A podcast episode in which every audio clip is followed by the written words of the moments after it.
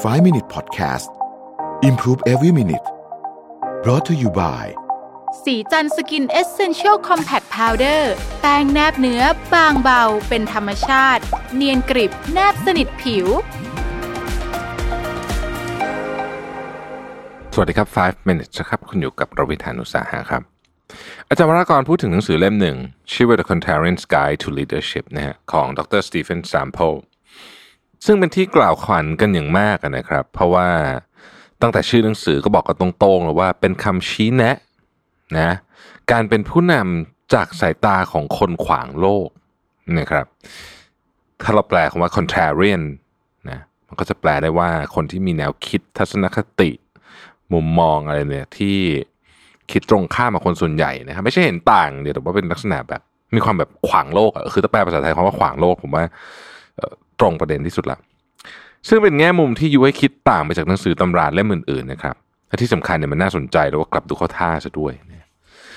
ดรสตีเฟนแซมโพเนี่ยเรียนจบปริญญาเอกด้านวิศวกรรมไฟฟ้าจาก University of Illinois ที่ Urbana Champaign นะครับเป็นมหาวิทยาลัยที่คนไทยไปเรียนเยอะมาก ๆ เลยนะฮะเพื่อนผมจบที่นี่กันหลายคนเลยทีเดียวนะฮะเป็นอาจารย์มหาวิทยาลัยที่อยู่หลายปีนะครับ เขียนหนังสือด้วยบทความหลายชิ้น เคยเป็นอธิการบดีของเอ่อ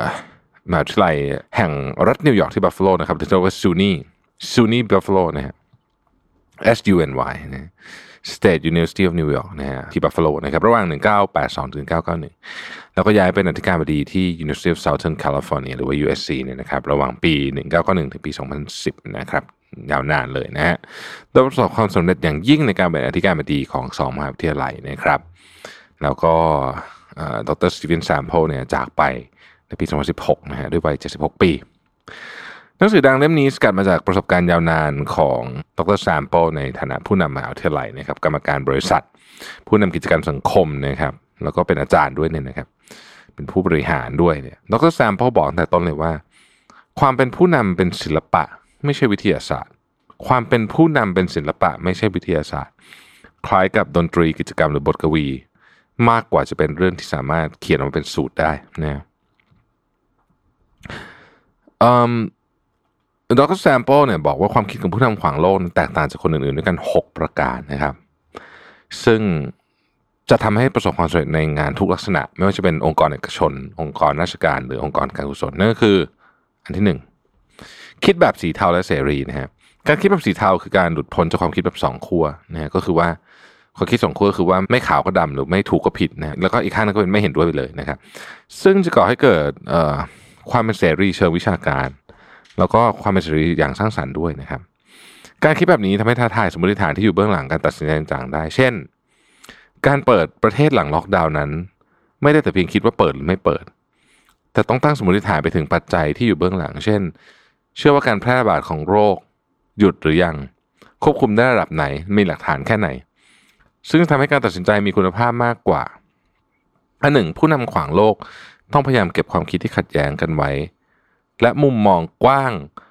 ไว้ในใจให้นานเข้าไว้ ต้องเก็บความคิดไว้ในใจให้นานเข้าไว้นั่นเองข้อที่สองคือการเลื่อนการตัดสินใจนะครับ จงอย่าด่วนตัดสินใจเรื่องใดในวันนี้ ถ้ายังสามารถเลื่อนไปเป็นพรุ่งนี้ได้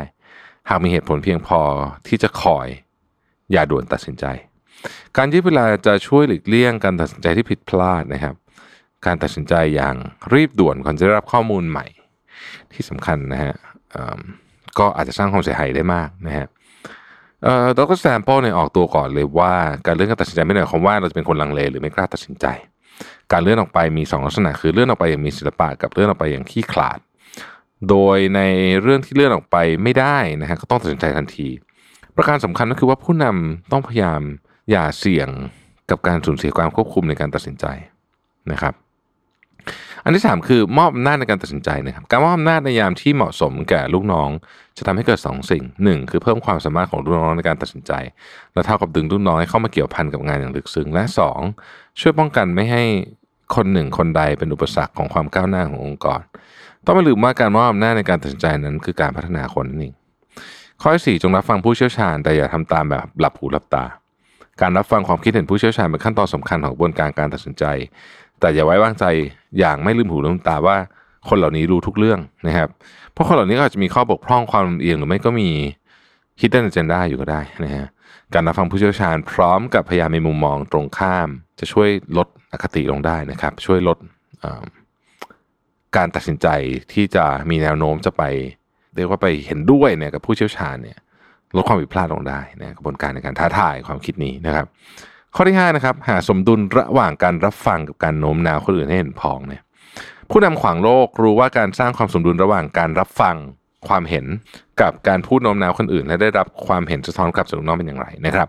ผู้นำที่ลืมโน้มน้าวคนอื่น ให้เห็นวิสัยทัศน์และความคิดของตนอาจตกมาตายได้ ปัญหาเรื่องการประชาสัมพันธ์นั้นเป็นเรื่องใหญ่กว่าที่หลายคนคิดนะฮะไม่ใช่เล่นเล่นเลยทีเดียว ผู้นำที่ขาดวิสัยทัศน์เท่ากับไม่ได้ให้เหตุผลของการเดินหน้าแก่ผู้ตามเลยและผู้นำที่ไม่รับฟังคนอื่นก็จะมีภาพของผู้นำเผด็จการ ซึ่งภาพเหล่านี้นี่เป็นตัดทอนโอกาสที่ทีมงานจะร่วมกันสร้างสรรค์สิ่งที่เป็นคุณค่าส่วนรวมได้นะครับ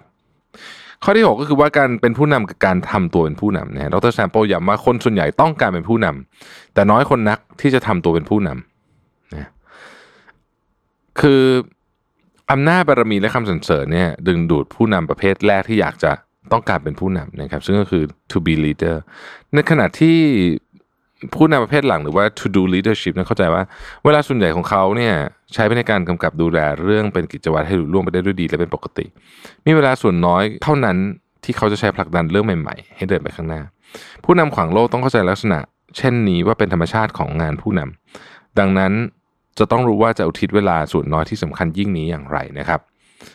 คำแนะนำหัวข้อเนี่ยจะฟังดูแปลก แต่ลืมว่านี่คือแนวคิดของคนที่จัวหัวตั้งแต่เปิดเล่มเลยว่าขวางโลกนะฮะเพราะฉะนั้นเนี่ยมันก็ต้องสวนทางกับความคิดของหลาย ๆ คนทีเดียว อย่างไรก็ดีเนี่ยหกอาร์กิวเมนต์นี้เนี่ยน่าสนใจนะครับแล้วก็น่าไปคบคิดต่อด้วยเพราะว่ามันเป็นความคิดของคนที่ประสบความสำเร็จมากคนหนึ่งนะฮะที่ได้กลั่นกรองออกมานะครับ ขอบคุณที่ติดตาม 5 minutes นะครับ สวัสดีครับ 5 minute podcast presented by สีจันสกินเอเซนเชลซีรีส์